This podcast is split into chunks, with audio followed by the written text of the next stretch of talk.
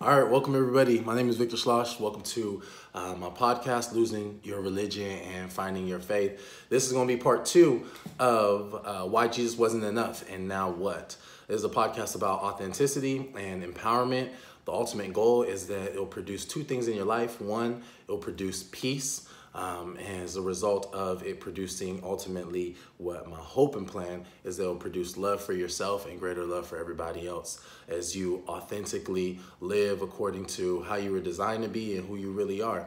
Uh, that's the best thing that you can do for this entire humanity, for this entire planet, is that you be uh, the best version of yourself. And so we want to encourage people to just live authentically, live genuinely, uh, live true uh, to yourself. And whatever it is that may have taught you to be something other than that, uh, that's the title of this, where it comes from, is we want to lose that religion. We want to lose um, the idea that um, you have to submit to somebody else telling you who you're supposed to be, telling you um, what you're supposed to believe, and telling you how you're supposed to behave. So, with that, it may seem like a contradiction because I say that I'm not against religion. I'm really not. I'm not against religion uh, pretty much all of my kids, they all go to church, and I don't discourage that. I uh, have benefited immensely from religion and some of the things that I do like about myself and things that other people like about me, the way I contribute to their life and enhance their lives is um, lessons and things that I've learned from religion.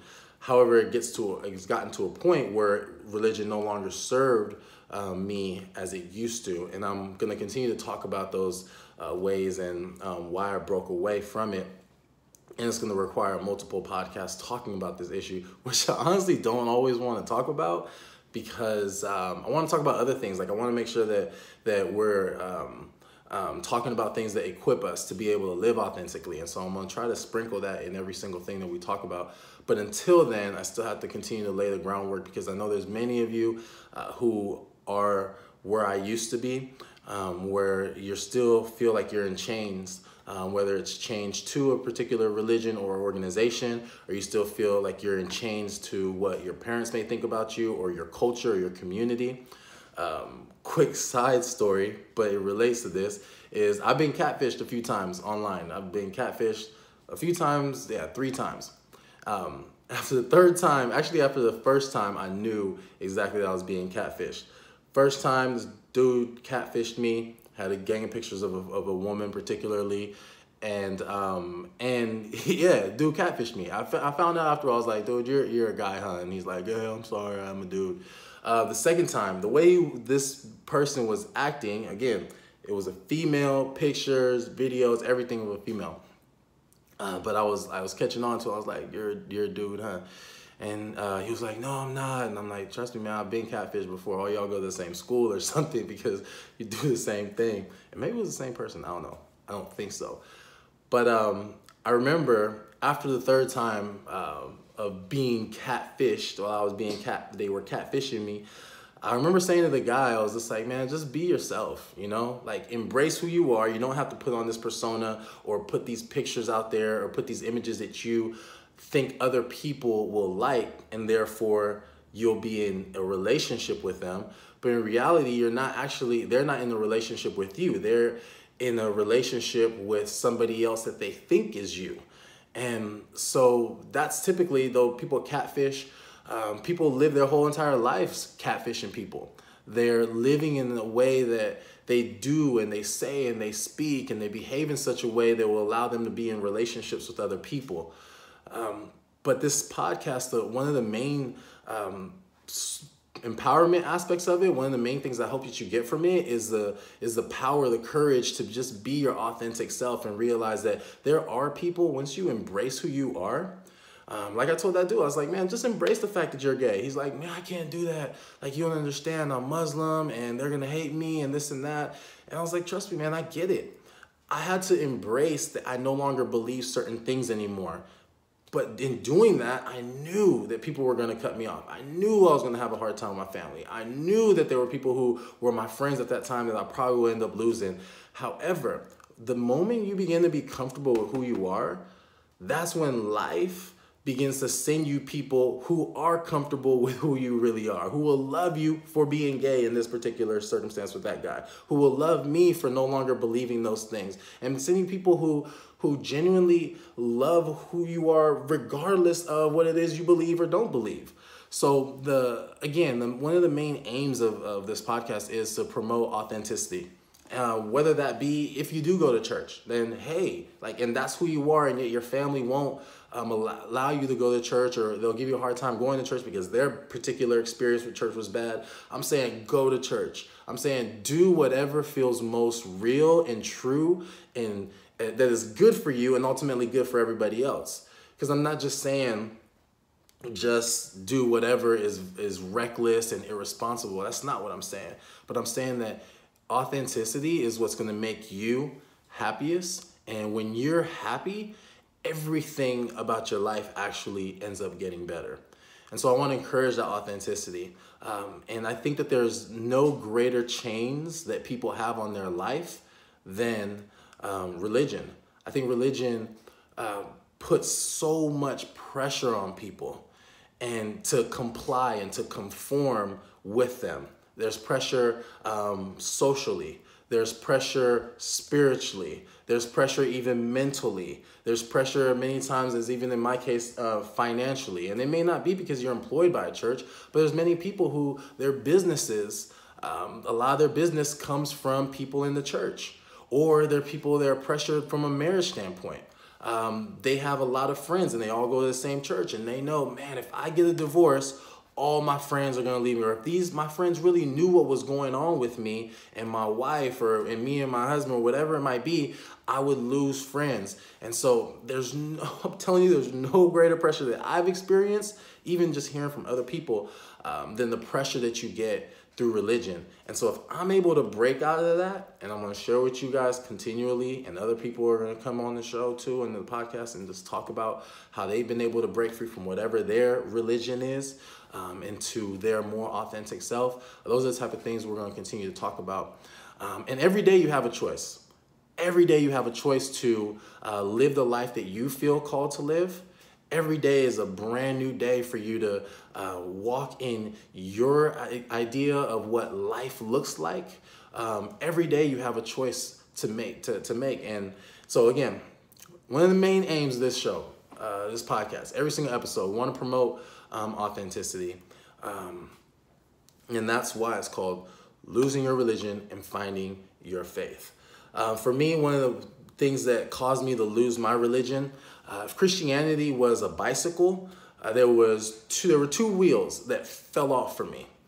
Um, recently was having a discussion with somebody and they were like, man, what, what happened? Like, what happened? I was like, uh, it was a lot of things that happened. And he's like, no, no, no, no, no. It was one big thing that happened. I was like, no, nah, not really. It was a lot of, lot of different things. Uh, but I guess I could boil it down to probably two things.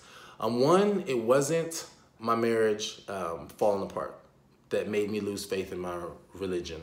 Um, now my marriage was tested in every way prior to it starting all the way through, and it never shook my faith uh, in Christianity. It never shook my faith in Jesus at all. Um, that's not what caused me to quote leave the church. Um, the the hurt that I received from people that I love that didn't love me back when I was hurting, uh, that didn't cause me to leave leave the church or cause me to lose my faith. Um, the the financial um, ramifications of of of me struggling with my faith never caused me to lose my faith. It wasn't any of those things. Uh, really two things, two things that primarily uh, were the wheels of my Christianity on the Christian Christian bike. That when these two things fell off, the motion and the the the ride that I was on with Christianity completely came to a screeching halt. Um, and for me, the main thing, um, well, two of the things are kind of like 1A and 1B. They're both the same thing. They have the same amount of weight for me. Um, number one was the doctrine of depravity. Doctrine of depravity, uh, according to the definition, it is the state of human corruption due to original sin. Bible teaches that Adam and Eve sinned when Adam bit the apple, he uh, or apple or fruit, forbidden fruit, whatever it was. Uh, sin entered into humanity, and at that point, humanity, every single one of us, according to the doctrine of depravity, are incapable of one doing any sort of good in this world, And then two, uh, we are incapable of knowing God. So that's what the doctrine of depravity teaches. And with this um, podcast, this episode, I'm gonna talk a little bit more like kind of Bible heavy a little bit.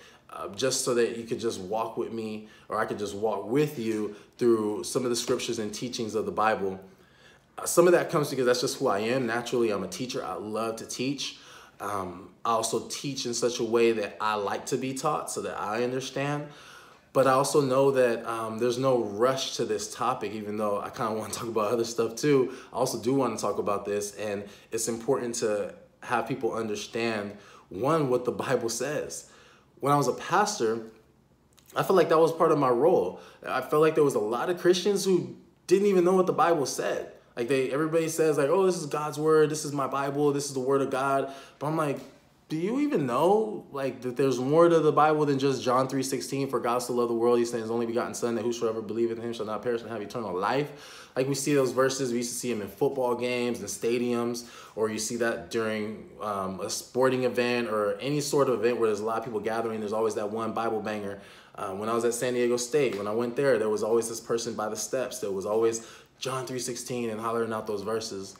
But there's so much more to the Bible than just the popular verses. Um, there's 66 books in the Bible. You got the Old Testament, you got the New Testament. I'm not going to go into all of that right now, but I always felt like it was my goal, my aim, part of my role as a pastor to help Christians understand what the Bible actually says. And if you look at any of my past sermons, they were really Bible heavy. If you ever attended any Bible study that I did, it was really Bible heavy because I wanted to illuminate and shed light on what the Bible actually says. Because in my understanding at that time, that was the word of God. So if God's spoken, let's see what did he say about this stuff. Let's see what did God say about a variety of topics. And let's not just chop it up and say, okay, let's um, I like what God said here. I didn't like what God said there. Like, let's just go through Genesis all the way through Revelation. I did tons of Bible studies like that. So now that I'm not a pastor, I still feel like part of my role is to help people understand and know what it is that the Bible says, whether you're Christian or not. And now that I do that with different lenses, um, it's it's just it, it's literally it's blown my mind. It's blown my mind um, how little people really do understand about the Bible. Uh, but one verse in the Bible um, that I want to just highlight is in um, Ephesians chapter 4, verse 18. And this is about the doctrine, the teaching, the study, the thought, the idea that man, humanity, men and women, we are utterly depraved. We are incapable, the Bible teaches through numerous verses, incapable of doing any good because of the sin in our life, and incapable of having a relationship with God. Because again, the sin in our life and God is holy. And holy by definition means set apart. It has it is not connected to, it's completely different and set apart from whatever it is. And so God, He's holy. So it is just trying to give you some understanding. When the Bible teaches and you sing songs and you hear that God is holy, doesn't mean He's got a lot of holes in Him or nothing like like that. It literally means He is set apart from humanity. Is different. And the main thing that makes God different than you and I is that He doesn't have sin in His life because Adam and Eve sinned, the doctrine of depravity, the teaching of depravity, this Christian view is that everybody is separated from God, incapable of knowing God, incapable of doing any good because of the sin in their life. So, the doctrine of depravity is this, according to Ephesians chapter 4, verse 18. Um, it says that they are darkened in their understanding. They are excluded from the life of God because of the ignorance that is in them and because of the hardness of their heart. Ephesians chapter 4, verse 18. You can sit on that. You can look at that however you want. Remember, one of the wheels that fell off for me was this idea of the, doc, the teaching uh, that mankind is incapable of doing any good in this world and incapable of knowing God apart from Jesus Christ. And that's why now I don't listen to Christian teachings that talk about that stuff anymore, that talk about how much of a sinner I am, that talk about how I'm wretched and disgusting and how I'm no good and capable of doing any good, but apart from Jesus. Um, this again is gonna, I'll deep dive into this a whole lot more on a separate um, podcast episode about how um, that affects your ability to love yourself and affects your ability to um, really think well about yourself and as a result love others. You're capped on your ability to love others and think well of others. Now, with this, again, remember, whatever it is that you focus on is what you get more of. So the Bible teaches in the New Testament, not just that one verse in Ephesians chapter 4, verse 18, in Romans chapter 1, all the way to chapter 3, it talks about this whole thing about how you are incapable of knowing God because of the sin in your life and because of the darkness in your life. But whatever it is you focus on, you get more of. So when you focus on your own darkness, what do you see in others? More darkness. When you focus though on the flip side of the goodness in your life, which Christianity forbids because there is no good in you according to Christian teaching aside from Jesus Christ. But when you focus on the good in your life, what is it that you begin to see in others more? You begin to see more and more good in others. And the that's when it began to fall apart for me because I was struggling so bad. Everybody was telling me I'm a sinner. Everybody was telling me that I'm demon possessed. I got screenshots of this stuff where pastors telling me I'm demonic, I've got demons in me, I've this and that. And I remember just thinking, I'm like, man, am I really that, like, part of my French or whatever, but am I really that fucked up? Like, am, am I really, really, really that messed up that God hates me and he only likes me because of Jesus? Am I really, really that bad of an individual because um, I can't do any good apart from this person named Jesus? And I struggled with that because I really felt like I was a good person. I remember even loved ones, people close to me, they told me straight up, you are not a good person. And again, this teaching of the doctrine of depravity, like you pound that those type of teachings in people's lives and it really begins to affect them. The doctrine of depravity began to fall off on me because I realized, no, I am a good person. I really am. And I don't struggle with saying that anymore. It's not egotistical at all. Um, and it's not wrong for you to believe that who you are in your authentic self and in your purest self is actually good. I've got five kids. you See them right behind me.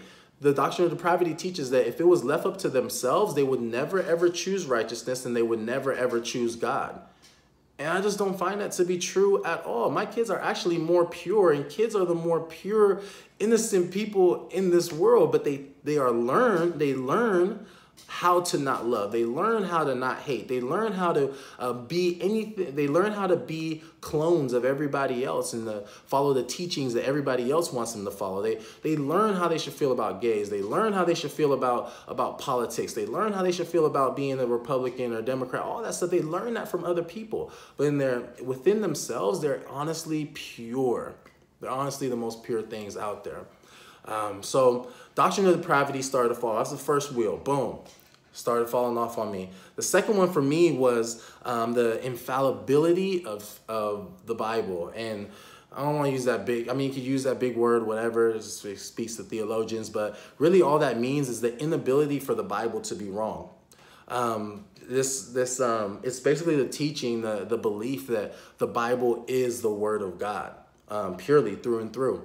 Uh, that was the other thing that fell off for me. So one, it was the, the, the, teaching that we're, we're sinful, wicked people, incapable of doing any sort of good, um, and knowing God apart from Jesus. That fell off on me.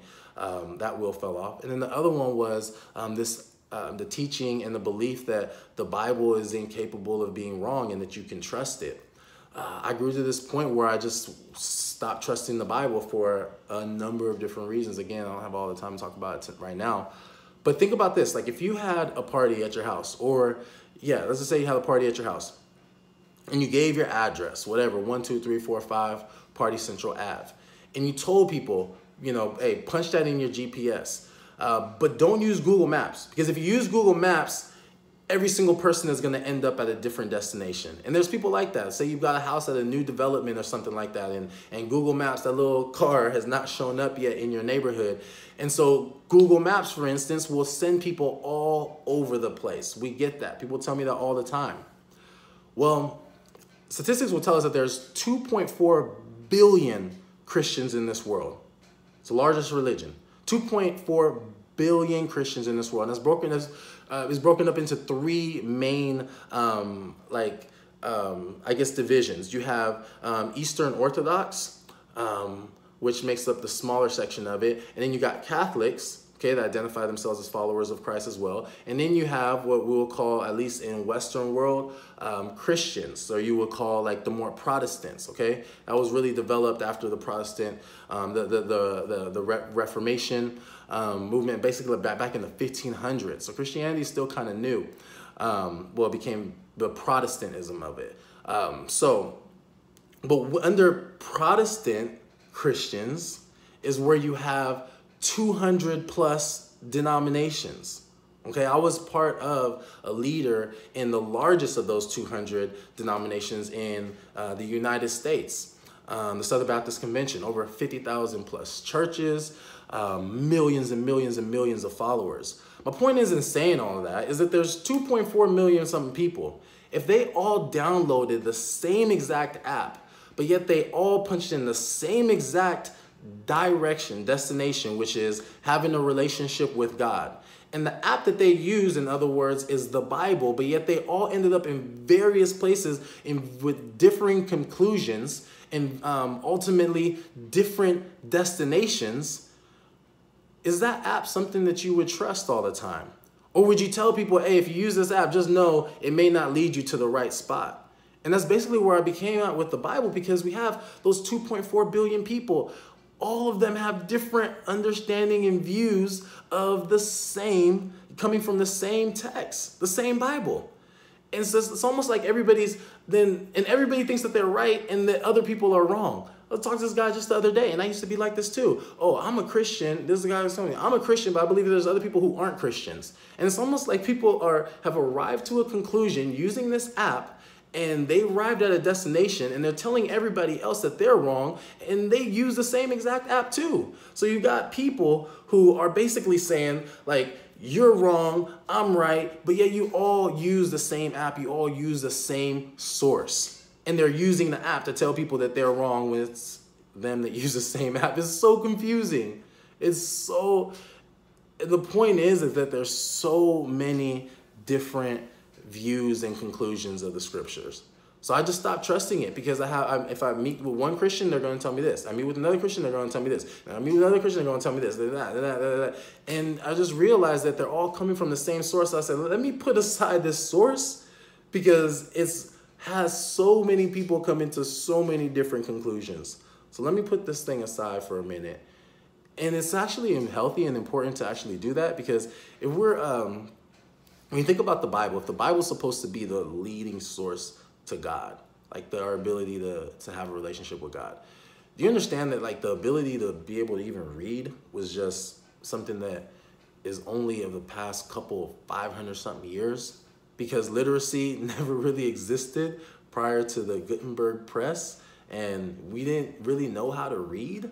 And so why would God, God who's all infinite, all powerful, who wants humanity to interact with him and know him and enjoy him, why would he limit his ability to be known to a skill that has to be acquired and wasn't acquired until just the past 500 something years? Like God can be known outside of just the ability to read. Because ever since we got this ability to read, now everybody has even more ideas about who God is and who God isn't, all because of this one little book. Uh, because of this one book, um, I understand why Christians have had some real harsh reactions towards me. Uh, again, I'm just gonna uh, read this Bible verse um, because these are the type of stuff I don't think people know are actually in the Bible. And I'm not talking about like Old Testament stuff. Uh, in Galatians chapter 1, um, verse 6 through 9, uh, this is what, what this guy writes, a guy named Paul. He says, I'm amazed. And this is like, and I think about this now looking back, and it's almost like Paul was like talking to you, me, Victor. But it's also how what a lot of Christians also say to me now in different words, but I know where it's coming from. It's coming from um, Bible verses. I'm just picking one, but it comes from many Bible verses like this, um, where the the author in it, the writer says, "I'm amazed that you're turned so quickly from Him, like Jesus, who's called you by the grace of Christ, and you're turning to a different gospel." So it's like, I'm, I'm amazed this guy's writing to this church and he's like, man, I'm blown away. Like, Jesus has called you into a relationship with him, and I'm blown away that you are turning away from that. And verse 7 of this, it says, um, Not that there is another gospel, but there are some who are troubling you and want to change the good news about Jesus Christ the Messiah. But if we, this writer's saying, or an angel from heaven should preach to you a gospel other than what we have preached to you, it says a curse is supposed to be on him. And then he goes on to say, as I've said to you once before, and now I say it again, if anyone preaches to you a gospel that is contrary to what you have received from me, let a curse be on him. So this writer's telling this church, these group of people, is like, hey, there's people coming trying to tell you a different way to have a relationship with God. If anybody's doing that, this person's saying a curse be on that person. And so he's basically trying to get them to obey or follow or conform to his way through bullying because anytime you try to um, force obedience or you try to force conformity that is based on fear, that's ultimately bullying. And I realized that within a lot of my Christian walk, and like as a Christian, I would try to go a certain way, and somebody would slam me with a scripture. No, don't go that way, and produce a whole lot of fear in my life. Oh, no, no, no, don't do this. No, no, no, don't go that way. And it's almost like you force this obedience and conformity, again, based on fear. And I'm telling you, that is bullying. And I know that there are a lot of Christians, loving Christians, that would look at a verse like that and think like, man, if I, am I like that? If I don't agree with somebody or somebody doesn't agree with me, um, am I the type of person that just wants to curse them and pray that their whole life gets ruined and wrecked? Like, that's not who I am. And there's ample, I mean, literally hundreds, if not thousands of verses that when I would look at what, quote, God is saying to do to people who do not agree with him, I was like, that's not me. That doesn't register with who I authentically am. And again, I'm just talking from a Christian religious standpoint. There are many of you who are part of an organization, a part of a culture, a part of a teaching, a part of whatever it might be. It may even be the sales strategies that you're being taught at work or how to make more, um, close more deals. Or it may be something or anything else. And the more you keep hearing it, you're just like, that doesn't register with who I am. It's just not me. That's not going to work for me. And so as I was looking through the scriptures and through a bunch of Bible verses, I was like, that's not who I am at all. Like if people disagree with me, and it's possible and it's very likely that you will not agree with anybody and with every single person in your life. And when you just have those disagreements, are you looking to just damn that person?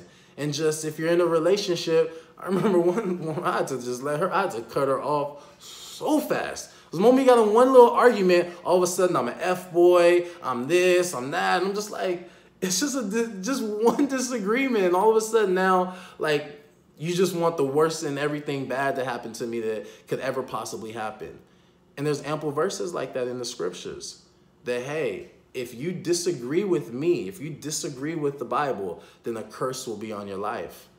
And you just got to ask yourself like if you're a christian like is that the type of stuff that really resonates with you are you, do you also vibe with that? Do you agree? Because people tell me all the time, Christians be like, oh, you got to follow the word of God. I'm like, okay, well, do you follow that too? Are you praying that God will curse people who don't agree with you, who don't follow as you follow? Because again, that's just one verse. I can show you so, so, so many. The verse again, like I said, it says if anybody preaches to you a different gospel, like let there be a curse on him. There's if somebody believes that scripture and you're a Christian, you disagree with what I'm saying, that's literally what you're saying to me. Like, put a curse on Victor. But I read the other day too, hey, if your religion in any way causes you to hate anybody or any person particularly, you need to swap religions. You need to be willing, and I'm giving you the freedom and the encouragement to say, like, I can let go of this. This is not me. And I'm telling you, anything that is not love really isn't you. It's not. It's not you. For me, I started to think to myself, do I want to worship a God or be a part of an organization uh, that be that prays for people to be cursed um, if they disagree? Lots of times we see that even in our government. Like, hey, you disagree with me, boom, name calling, all this stuff, and and that's not who I am. So that's one of the reasons why I was just like, ah, I gotta shake this. Um, if it's not who you are, then you gotta take the time to to identify for yourself, like who who really are you. Um, and you can take the time to do that and you can find answers because your soul does know who you are. And that's the proof of that is the fact that you know something within you doesn't feel right about it. So there's something in you that says, that's not you. That's not me.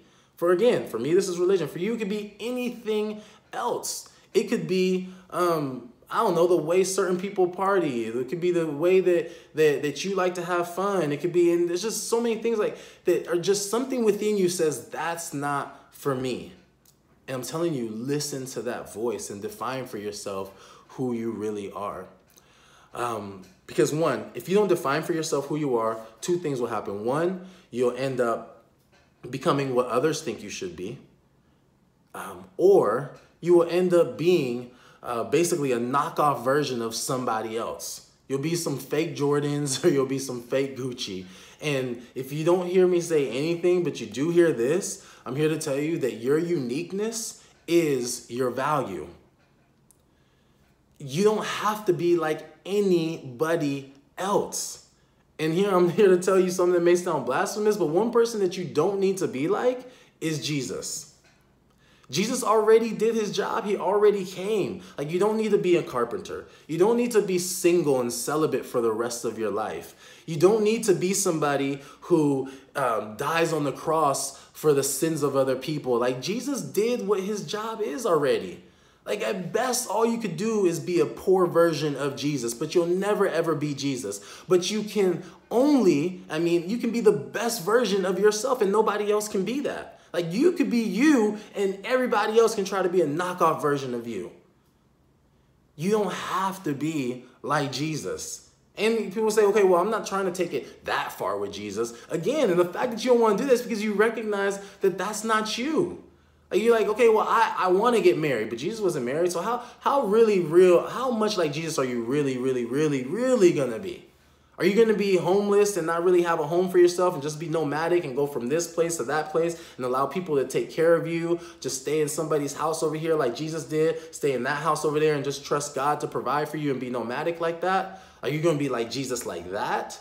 Are you going to be like Jesus and just start like just try to create miracles, raise the dead and do all that? Like if that's what you want to be, then cool, that's fine. But is that truly who you want to be like truly who you are? For instance, you may want to be like Jesus in the sense that you heal people. I know there's people who have the ability to heal people. I know, I know without a doubt because I've experienced that. I had a pain like in my um, growing area. Um, this um, doctors have told me, oh, you have a slight hernia. You have a slight hernia. It's been for like four years. For seriously, for four years. Uh, one person who I know who's a healer, the first I, I was saying something to her, I was like, man, like I've had this pain forever. Starts asking me questions about this pain. Literally never touched me or anything, but just like did a little something. I promise you, for four years I've had this pain. I don't have that pain anymore. I really don't have this pain. This is just something within the past month that just happened. The person is not a follower of Jesus Christ. The person has a unique gift and an ability to heal. I've, I've experienced that. I have like a slight version of it. I feel somebody from their headaches, from their heartache. I don't know. But I think if I practiced that and I worked on that a little bit more, um, it could work. So there's things about Jesus where I'm pointing to trying to say is that you can identify with that. You're like, man, I do want to help people with hunger. Boom, but do it your way. Like I do want to help people heal. Like, okay, but boom, do it your way. You don't need to be just like Jesus. You can be inspired by him. And you know what? When you start functioning in who you are, other people are gonna look at that and you can you're gonna be a source of inspiration for them to be their authentic self as well. So Jesus already came. Uh, you don't need to be like him. Um, like he did his thing. The, the, the thing about Jesus that inspires me most is that he knew who he was.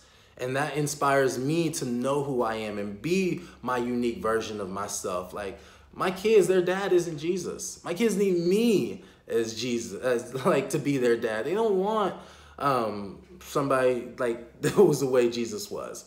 Um, so, as I was saying before, um, that obedience when it's forced on us, right?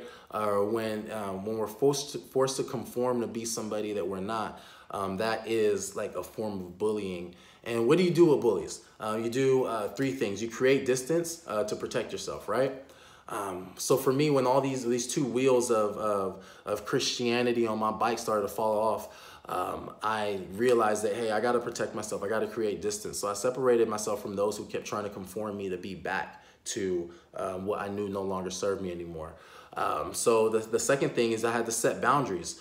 Um, some of us may need to set boundaries from again. This may be your parents. This may be a relationship that you're that you're closely in with somebody. But you got to set those boundaries. Um, and um, thirdly, you got to get to the point where you got to speak up about it. So for me, um, and this isn't brand new for me. My views on Christianity. I stopped going to church over four years ago. Last time I've been to church is even just recently. Yesterday was just for a funeral. Um, other three times in the last couple years has been just for a funeral. Um, I don't go to church. This isn't brand new to me. It's like I said, it's four years old news. I'm just at that place that I've created my distance already. I've protected myself. I've set my boundaries, and now this is Vic Speaks. Like I'm speaking up about it. Um, not in the sense of like speaking against it. I'm just sharing my truth.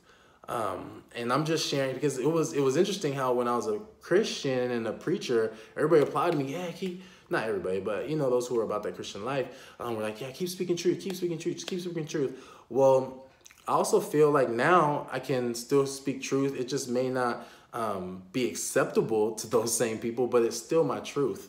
Um, so I'm speaking truth about um, how those two wheels fell off on me, um, how Jesus was not enough for me anymore.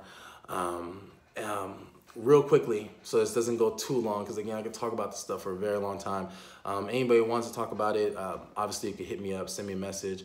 Um, if I got time, we can meet up. I'm not afraid to um, just talk with anybody. I don't like to argue. I'm not here to argue. I'm like really just having a conversation with people.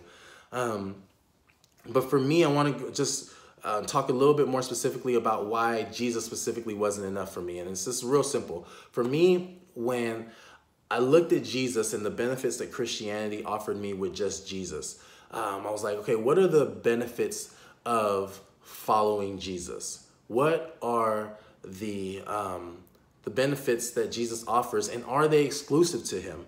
So again, there's so many that we can look at, but for me, um, this is just some of the highlight ones I want to do. Is one, Jesus came to connect us with God. Um, that's what Jesus said. That's what the New Testament is all about. Jesus came to connect us back to God because, as I talked about before, Christianity teaches that you are separated from God because of your sin. Jesus Christ came to connect us with God. Uh, according to Jesus' own words in John chapter 14, verse 6, Jesus told them, um, he said, I am the way, I am the truth, and I am the light. No man comes to the Father, no man comes to God, right? Except through me, Jesus says. So um, I felt like I had to ask that question. Again, we can talk about this a lot more, but you just have to ask the question Is the only way to God through Jesus Christ? Are people experiencing God only through Jesus? And I've been fortunate to travel pretty much almost everywhere except for um, Asia. Pretty much been every single everywhere else. I've been to Europe, I've been to Africa, been to South America, I've been to Central America, thankfully. And I've been in um, spiritual environments in every single one of those places. One thing that blows me away is that every single one of those places that I went to, they did not believe exactly like I believed where I'm from in, in San Diego. Their belief was different. Their belief about Jesus was slightly different. Their belief about God, spirituality was slightly different. But one thing that always blew me away is that same sense of brightness, of love, of light, that same energy that I would feel when I would be in that presence of those believers, whatever it was that they believed, I didn't know. I didn't know specifically, but I do know that I felt the same exact thing that I felt when I was with believers back in San Diego where I'm at. And and so I, started to think like the being able to connect with God is not exclusive to just Jesus.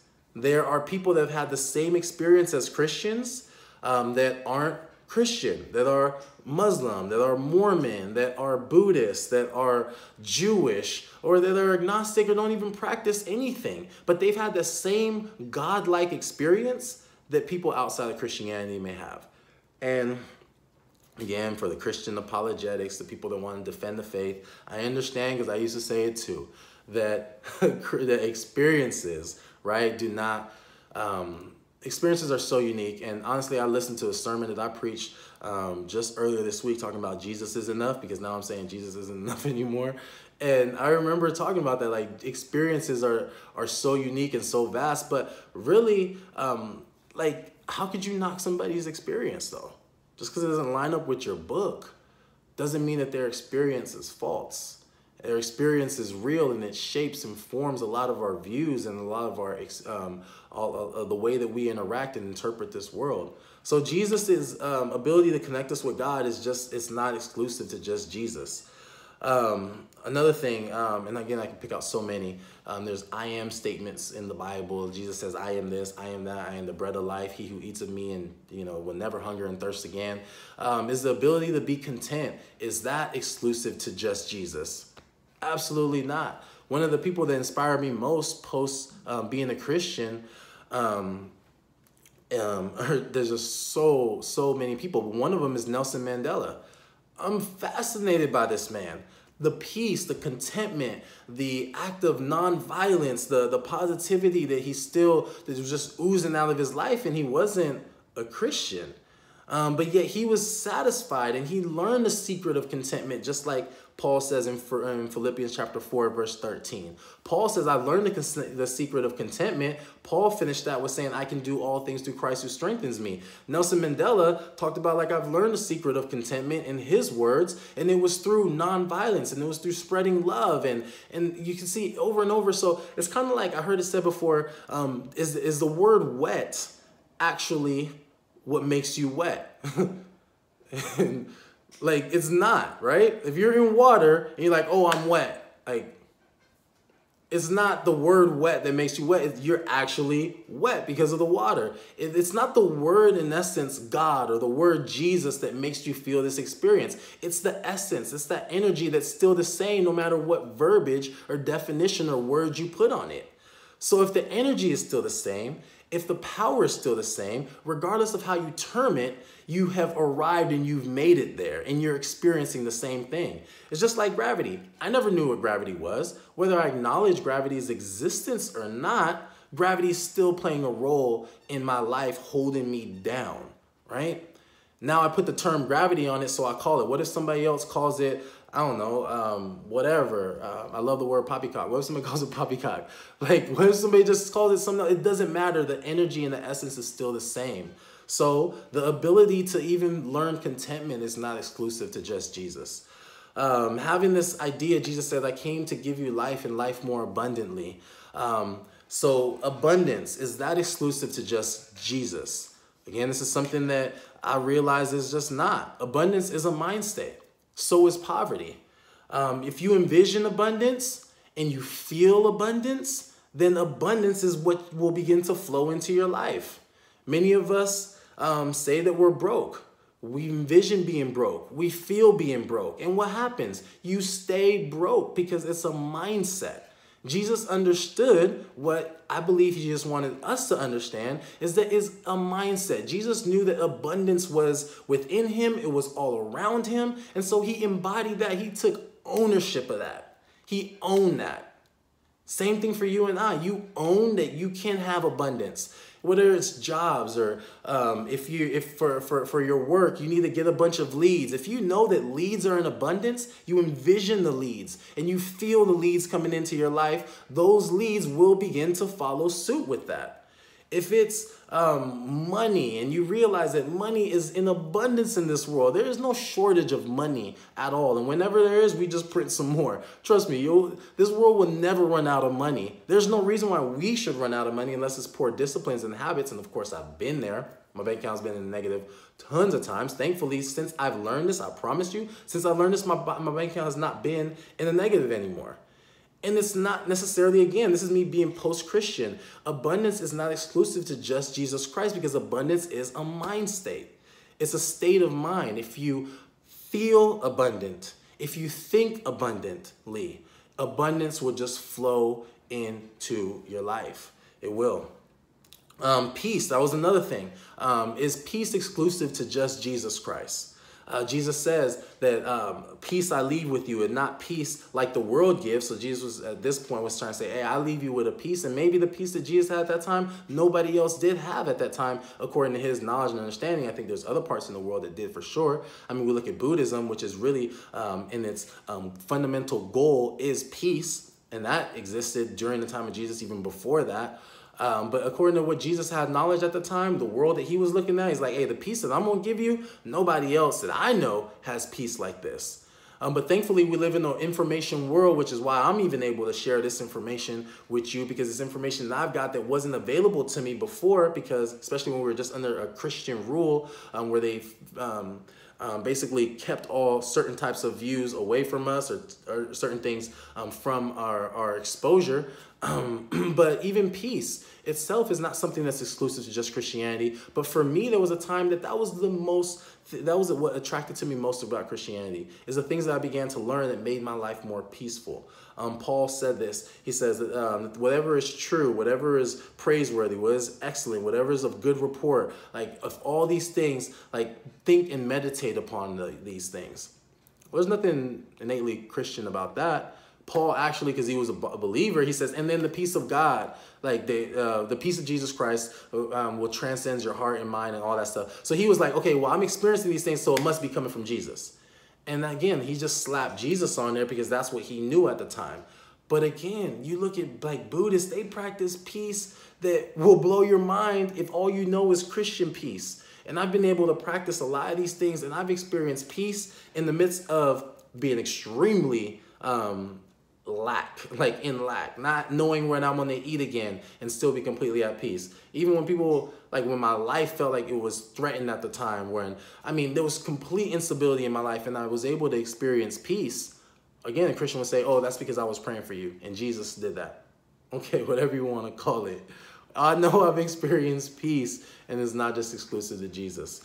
Uh, the only thing I can find that um, somebody could say, oh, well, just Jesus can only do this. Um, and that's probably the fact that Jesus Christ died for your sins because you're absolutely right. Um, there's nobody, uh, no other entity or religion or faith out there that will say, okay, Jesus, um, yeah, the, our belief is that we paid for your sins and all that stuff. Like, yeah, Jesus is exclusive in the dying for your sins for sure. Uh, but what if you no longer identify yourself as a sinner? Um, what if you don't view sin the same way? Um, I like what if, and I've heard pastors and preachers say this all the time, like, um, what if you um, you have to understand that there's a God-shaped hole in your heart, and only God can fill that. Well, now I'm really of the belief that there is a hole in your heart, but that hole in your heart is a self-love hole in your heart that nobody else can fill but you. That's why we look for people to love us the way that we love them. And then we get frustrated and we're like, no, I need some reciprocity. I've been loving you. How come I can't get that back? And that's when we have problems with other people because we're looking for other people to do for us what really we should be doing for ourselves. Um, so for me, I, I stopped viewing myself as a sinner. Um, and I think that's one of the reasons why the gospel message works. Uh, because people do view themselves as a sinner, they don't love themselves enough, and they're like, I don't love myself. God doesn't, um, I'm a bad person. I don't do anything right. I can't get this stuff right. And then somebody preaches that same stuff. You're wrong. You're destined to hell. You've messed up your life. And you're like, yeah, yeah, yeah, that's right. I have, I have, I have. What can you do? What's the answer? Jesus. Jesus is the answer. God loves Jesus so much he can clean up your life. And, um, and yeah, your life is a mess. And we acknowledge and that's a mess. So here comes Jesus.